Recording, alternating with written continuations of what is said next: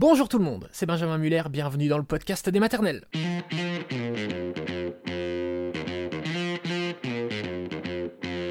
Le podcast des maternelles aujourd'hui, on parle d'un sujet qui, 1, n'est pas marrant, mais 2, concerne beaucoup de monde, la dépression du postpartum. On parle pas du baby blues, le petit, entre guillemets, le petit baby blues qui suit la naissance. Non, lorsque le baby blues est bien plus costaud, pour le dire trivialement, et qu'il s'installe, la dépression du postpartum. Comment la détecter, comment la traiter, comment l'éviter, comment, beaucoup de questions, et vous allez voir surtout plein de réponses avec tout d'abord un témoignage, et juste après, nous serons avec une psychiatre, Dr Sarah Tebeka. C'est parti.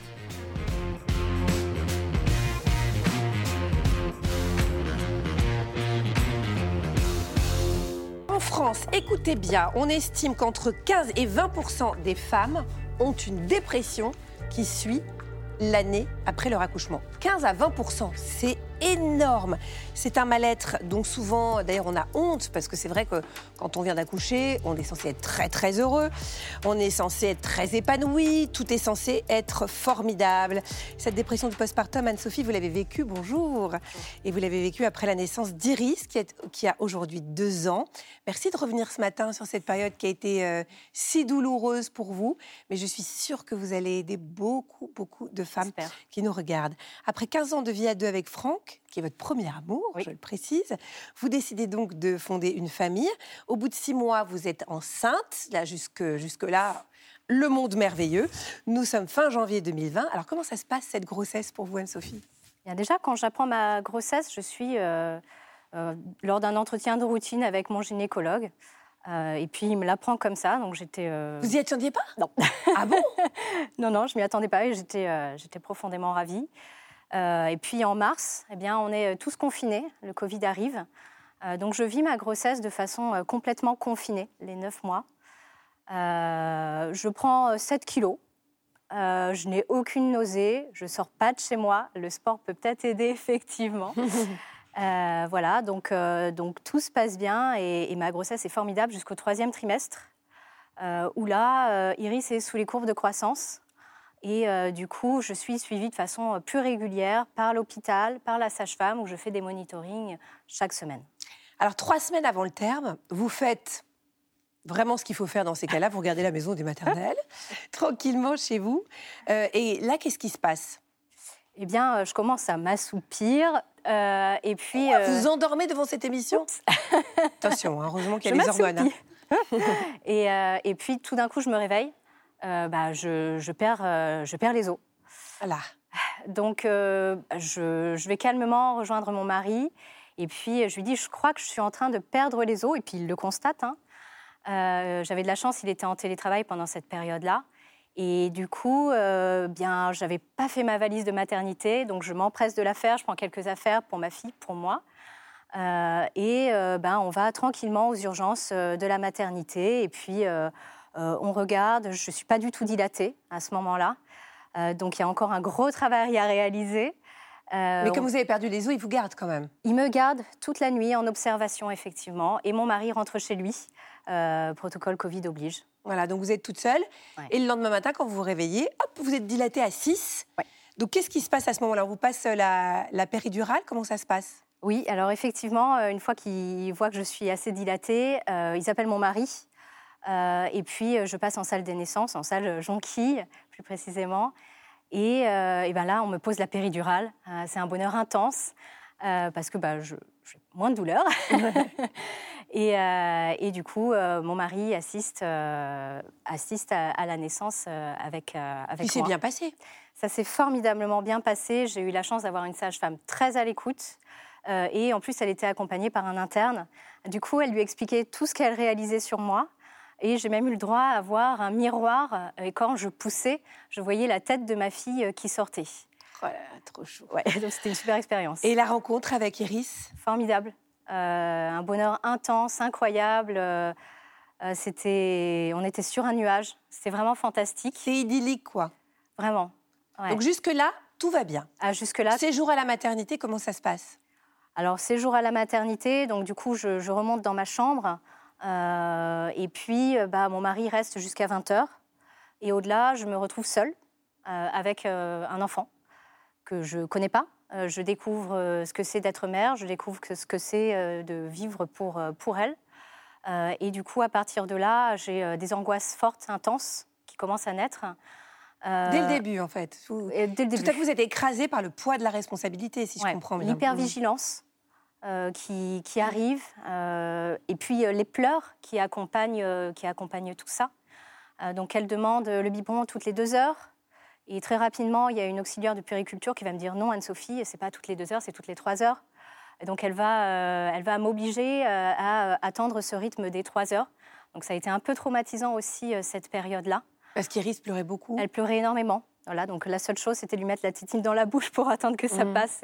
C'était traumatisant, vraiment. Et votre conjoint dans tout ça Lui, il est ravi. Quand il vient me voir, il est 9h. Quand il repart, il est 20h. Donc, il a la journée, il m'aide énormément. Il prend beaucoup de temps avec sa fille, il la lave, il prend du plaisir. Alors vous êêtes angoissée au point parfois de mal comprendre ce que vous entendez d'une pièce à l'autre. Oui, exactement. Ma chambre était à côté du bureau des sages-femmes et j'ai cru entendre un diagnostic qui touchait la thyroïde de ma fille, qui avait été un diagnostic que mon père avait eu quelques années auparavant. Et le lendemain, j'alerte mon mari sur le fait que je crois que ma fille a une maladie et qu'on ne sait pas comment nous l'annoncer. Du coup, mon mari va poser la question aux sages-femmes et on va lui répondre « Non, mais tout va bien ». Oui, donc en fait, vous étiez tellement fatiguée, épuisée, que vous deveniez paranoïaque, que vous étiez contrit d'angoisse. Ouais. Et les premiers jours à la maison, comment ça s'est passé ? Est-ce que ça allait mieux, le fait d'être dans un contexte je dirais plus propice. Oui, effectivement, les premiers moments où je suis arrivée, j'ai soufflé. Mon mari était là maintenant la nuit, la journée, tout le temps à mes côtés. Donc du coup, c'était dans ma tête, j'étais beaucoup mieux. Néanmoins, j'étais toujours très angoissée et surtout, je pleurais pour un rien. J'étais à fleur de peau et j'avais une tristesse intense alors que j'avais tout ce que je souhaitais en réalité. Mmh. Du coup, ça a été très compliqué. Est-ce que c'est cette culpabilité-là, justement, qui était la clé ? Parce que vous dites, j'avais tout ce que je souhaitais et pourtant, j'étais pas bien. Oui. Et c'est ce contraste qui a fait qu'à un moment, vous n'êtes pas sentie apte. Oui, effectivement, j'avais envie de vivre tout à 100%, d'être la mère parfaite, l'épouse parfaite, de pouvoir accueillir la famille. Et ce poids-là de la femme parfaite est très, très lourd. Alors après, vous avez repris le travail. Ça vous a fait du bien, d'ailleurs, de retrouver un petit peu de votre vie d'avant. Oui. Ça vous a fait souffler. Vous n'étiez plus que focalisée sur Iris. Et puis, arrive le premier été à Troyes. Comment il se passe, ce premier été ? Alors, ce premier été, on tente la sortie au restaurant. L'une des rares fois où on a tenté. Alors, je ne suis pas toute seule. Il y a plusieurs personnes, membres de ma famille, qui sont là pour m'aider à m'occuper de ma fille. Donc, à tour de rôle, on s'occupe d'elle. Et en fait, il y a un moment où c'est le moment de trop pour ma fille. Donc, je la sors, on va faire un petit tour de poussette et elle commence à crier de fatigue. Du coup, je tente de rentrer dans le restaurant gastronomique avec ma fille qui hurle. Enfin, voilà, c'était... Oui, c'était pas une bonne expérience, quoi. C'était une expérience très compliquée et surtout, j'étais extrêmement fatiguée. Je ne profitais de rien. Je n'éprouvais aucun plaisir. Mais c'était au point que vous restiez des heures dans le noir. Enfin, d'après ce que vous nous avez raconté en préparant cette émission, c'était plus que de la fatigue et des pleurs. Hein, oui, j'ai eu... en fait, j'ai des migraines ophtalmiques avec aura. Et du coup, je ne le vois plus. Et quand j'ai ces migraines ophtalmiques-là, je suis extrêmement fatiguée. Donc, je suis obligée de rester des heures dans le noir. Donc, j'ai passé 4-5 jours d'affilée dans le noir à ne rien pouvoir faire. Est-ce que vous avez pensé à la dépression du postpartum à un moment quand même ? Alors, je me suis renseignée grâce à votre émission sur la dépression postpartum, le baby blues. J'avais vu aussi les unités mère-enfant. Je m'étais posé la question, est-ce que je me sens capable d'aller dans ces unités mère-enfant ? Mais ça m'aurait coupée de mon mari. Et j'avais vraiment besoin de lui à mes côtés. Donc du coup, je voyais bien que je n'étais pas dans mon état naturel, normal. Et oui, petit à petit, je commençais à prendre conscience de cet état-là. Et à votre avis, comment vous analysez alors cette angoisse, cette tristesse ? Je pense que je n'étais pas bien préparée. Je savais que j'allais avoir un enfant, je savais que ça allait changer ma vie. Mais cette maternité-là, je ne pensais pas que j'allais la vivre intensément de cette façon-là. Ça a bouleversé ma vie de femme, ça a bouleversé aussi ma vie de couple, puisque j'avais des soirées assez calmes où je pouvais discuter avec mon mari et après cela, elles étaient entrecoupées. Et Dieu sait que le soir, on aime parler, discuter de sa journée. Là, je ne pouvais plus le faire. Donc, petit à petit, je m'enfermais. Puis, ce qu'il faut dire aussi, c'est que votre mari, lui, il était hyper heureux dans sa nouvelle vie. Il était ravi. C'était naturel pour lui. Mmh. Vraiment naturel. Et il n'attendait que ça. Moi aussi, j'attendais que ça. Mais c'était beaucoup moins naturel. Mais c'est encore plus culpabilisant, bien sûr, de voir qu'on a son conjoint qui est très épanoui et soit... qui n'arrive pas. Alors, vous avez commencé un suivi en septembre 2021. Qu'est-ce que vous avez donc compris? En quoi ça vous a aidé? Alors, du coup, au retour de ces vacances d'été-là, où je suis revenue très fatiguée, je me suis dit, Anne-Sophie, il faut que tu te fasses aider. Donc, j'ai pris mon premier rendez-vous chez un psychologue, le plus proche de chez moi. et en fait, j'avais envie d'avoir des clés de lecture sur ces éléments qui me dépassaient. Je pensais faire quelques séances et puis finalement ça fait depuis septembre 2021 que je la vois tous les 15 jours. J'ai beaucoup discuté, je me suis beaucoup confiée sur mes ressentis, sur tout et du coup ça m'a permis d'ouvrir des cases et d'avoir ces clés que j'attendais, que je ne comprenais pas, et donc le fait de m'exprimer, le fait de mettre des mots sur ce que je vivais m'a beaucoup aidée et ça m'apaise énormément. Et aujourd'hui, vous allez beaucoup mieux, Anne-Sophie, on peut le dire. Ça se passe très bien. Oui, ça se passe vraiment très bien. Et voilà, je prends tout le positif. La première année de ma fille qu'on a fêtée, le premier tour de manège, les premiers fous rires qu'on a eus, elle et moi, c'est vraiment très précieux. Et aujourd'hui, je me sens bien mieux.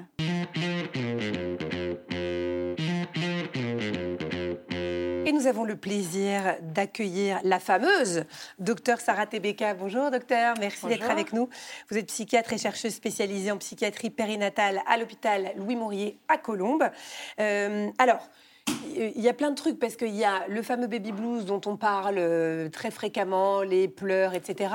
Il y a un sentiment quand même de gros changements profonds chez à peu près tous les parents une fois qu'ils ont un enfant. Et il y a cette fameuse dépression du postpartum. Alors, qu'est-ce qui la caractéristique, cette dépression, par rapport à tout ce que je viens de citer ? Alors, la dépression, c'est une maladie. Donc, c'est une maladie avec un ensemble de symptômes. Les symptômes clés, c'est la tristesse, la perte de plaisir, qui sont vraiment des symptômes très fréquents. Dans la dépression du postpartum, il y a des caractéristiques supplémentaires par rapport à une dépression en général, en particulier la culpabilité, la sensation qu'on ne fait pas suffisamment bien, qu'on ne fait pas assez, etc. En particulier l'irritabilité, on est un peu tendu, on se sent un peu débordé. Et il peut y avoir aussi beaucoup d'anxiété qui va très souvent être centrée sur l'enfant, qui peut aller jusqu'à ce qu'on appelle des phobies d'impulsion, c'est la peur du passage à l'acte, la peur de blesser, de faire mal à son enfant. Et ce qui est important, c'est que ce symptôme, qui est très souvent associé à la dépression du postpartum, n'est pas associé au passage à l'acte, mais il est source d'une culpabilité majeure. Oui, c'est ça. On a reçu une question en vidéo pour vous, envoyée par Anne-Charlotte, regardez. Je suis enceinte de 7 mois et j'aurais souhaité savoir la différence entre le postpartum, la dépression postpartum et le baby blues. Merci beaucoup et bonne année. Alors oui, qu'on comprenne bien la différence, parce que baby blues, on a aussi une tristesse, on a aussi parfois même une petite culpabilité et tout ça. Alors c'est sûr, les symptômes peuvent être proches, mais c'est très différent. Et c'est vraiment, merci beaucoup de cette question, parce que c'est une question assez fondamentale.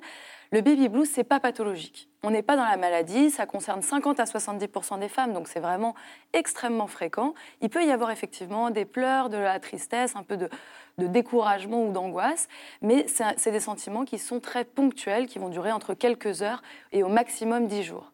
La dépression... Et à quel moment ? Il y a un moment clé, non ? C'est vraiment dans les premiers jours après l'accouchement. D'accord. Classiquement, c'est J3. Retour à la maison. Retour à la maison, montée de lait éventuellement. Donc c'est vraiment ce moment-là. La dépression, on est dans la pathologie, on est vraiment dans la maladie. Et donc là, il va y avoir tout un cortège de symptômes qui vont s'installer dans le temps, qui vont durer au moins 15 jours et qui vont venir impacter le quotidien de la femme, l'empêcher dans son fonctionnement au quotidien. Léna vous dit, après une césarienne code rouge et un séjour à la maternité compliqué, j'ai plongé dans une dépression du postpartum. À mon retour à la maison, quelles sont les causes possibles de cette dépression ? Déjà, l'accouchement compliqué, est-ce que ça peut favoriser ? Alors, c'est certain, les accouchements compliqués, les grossesses compliquées, quand il y a beaucoup d'inquiétudes autour de la grossesse, une grossesse qui ne se déroule pas comme on le souhaite ou un accouchement qui ne se déroule pas comme on le souhaite, c'est un facteur associé. Je reviens sur le terme cause, parce que c'est très difficile de parler de cause quand on parle de dépression du postpartum et quand on parle de troubles psychiatriques globalement. Ce sont des maladies multifactorielles, c'est quand même assez complexe. Néanmoins, il y a des facteurs de vulnérabilité, il faut être attentif à ces facteurs-là. En particulier la précarité, l'isolement, l'absence de soutien en particulier du conjoint, en particulier le fait d'avoir déjà vécu soi-même une histoire psychiatrique, une dépression, de l'anxiété très importante et spécifiquement quand ça a déjà apparu au cours d'une grossesse. On sait également qu'il y a des facteurs génétiques, donc c'est très important de s'intéresser à l'histoire familiale des femmes. Et enfin, il y a des facteurs aussi de stress. On a parlé des facteurs de stress obstétricaux, mais de façon plus générale, et en particulier de stress au travail, qui ont évidemment un impact très important sur le déroulement de la grossesse et l'anticipation de la reprise du travail. Si on veut anticiper et essayer d'éviter cette dépression, ce sur quoi on peut travailler, c'est la solitude. Essayer de tout faire pour ne pas être seule après l'accouchement. Entre autres. Clairement, il faut essayer d'être le plus entouré possible et surtout de pouvoir discuter, évoquer les difficultés qu'on rencontre le plus précocement possible avec les équipes de soins qui Mais déjà, est-ce que le fait de regarder cette émission alors qu'on est enceinte, c'est déjà pas la prévention idéale ? C'est-à-dire, tiens, ça peut arriver. On aura ça dans un coin de sa tête parce que moi, je crois que la clé, c'est quand même aussi qu'on a de telles injonctions sur le bonheur, et une injonction à être heureuse, épanouie quand on a un enfant, et puis surtout les fantasmes qu'on a, nous. C'est-à-dire qu'on a toutes, je pense, enceintes, imaginées. Alors, je parle tout le temps, ça fait rigoler à chaque fois les téléspectatrices, mais moi, je m'imaginais avec la petite tarte aux pommes que j'avais eu vraiment le temps de préparer, coupée hyper bien et tout ça, avec mon mari qui était là. « Comment vas-tu, mon amour ?» Tout était doux, le bébé ne pleurait jamais, il était magnifique, il me ressemblait, évidemment. Bref, il est né, les cheveux noirs, c'était le portrait de son père, et j'ai chialé pendant des mois. Donc, c'est vrai que peut-être qu'il y a ça aussi, il y a de pas trop fantasmer ce qui va nous arriver. Non, mais c'est sûr qu'il y a vraiment un rôle central des médias aussi et de votre émission en particulier sur la sensibilisation des femmes. Les femmes doivent être informées que, effectivement, ce bonheur parfait qu'on imagine est souvent un peu décorrélé de la réalité et que ces symptômes peuvent être présents, sont même très fréquents. On parle de 10 à 20% des femmes qui font une dépression. On peut aller jusqu'à 30% des femmes qui ont des manifestations anxieuses majeures. Ça, c'est les chiffres en France, sur l'enquête nationale périmatale. Alors qu'on est dans un pays, quand même, on est très, très bien entouré et pris en charge. Oui, mais ça suffit. Enfin, voilà, il y a des manifestations qui sont quand même extrêmement fréquentes et qui impactent le quotidien des femmes. Mmh. Donc, c'est vraiment très important, effectivement, déjà, d'avoir cette prise de conscience et de se dire, OK, là, je vais pas bien. Il y a une rupture dans mon fonctionnement. Les choses ne vont pas comme prévu. Il faut que j'en parle. Il faut que je me fasse entourer. Justement, pour rejoindre juste un peu 2 secondes ce que disait Benjamin sur l'entourage, ça serait intéressant de voir s'il y a autant de dépression postpartum chez les Africaines, sachant que quand le bébé naît, les tantes sont là, les cousines sont là, tout le monde s'occupe du bébé. Ouais. Ça serait intéressant de voir ça, je suis quasiment sûre que non. Quand elle arrive, cette dépression, Mimi vous demande à quel moment consulter et vers qui se tourner, vers quel professionnel se tourner ? Alors, consultez vraiment au plus tôt, au plus vite, et je dirais le professionnel que vous avez sous la main, c'est-à-dire le professionnel avec lequel vous êtes en lien facilement, votre sage-femme, votre gynéco. Vous disiez, déjà en parler. Voilà, et c'est les professionnels de première ligne, de premier recours, le pédiatre, la puère, qui va pouvoir évoquer les choses avec vous, éventuellement vous orienter sur des soins spécialisés.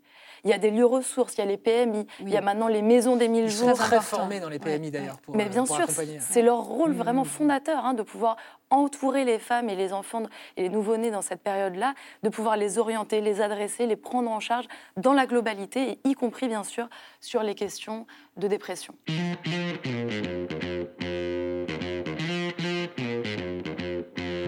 Merci, docteur Sarah Tebeka, c'était passionnant comme à chaque fois. Voilà, c'est la fin de cet épisode du podcast des maternelles. Les amis, j'espère qu'on se retrouve très bientôt sur France 2, sur les réseaux sociaux ou en podcast. Au revoir tout le monde.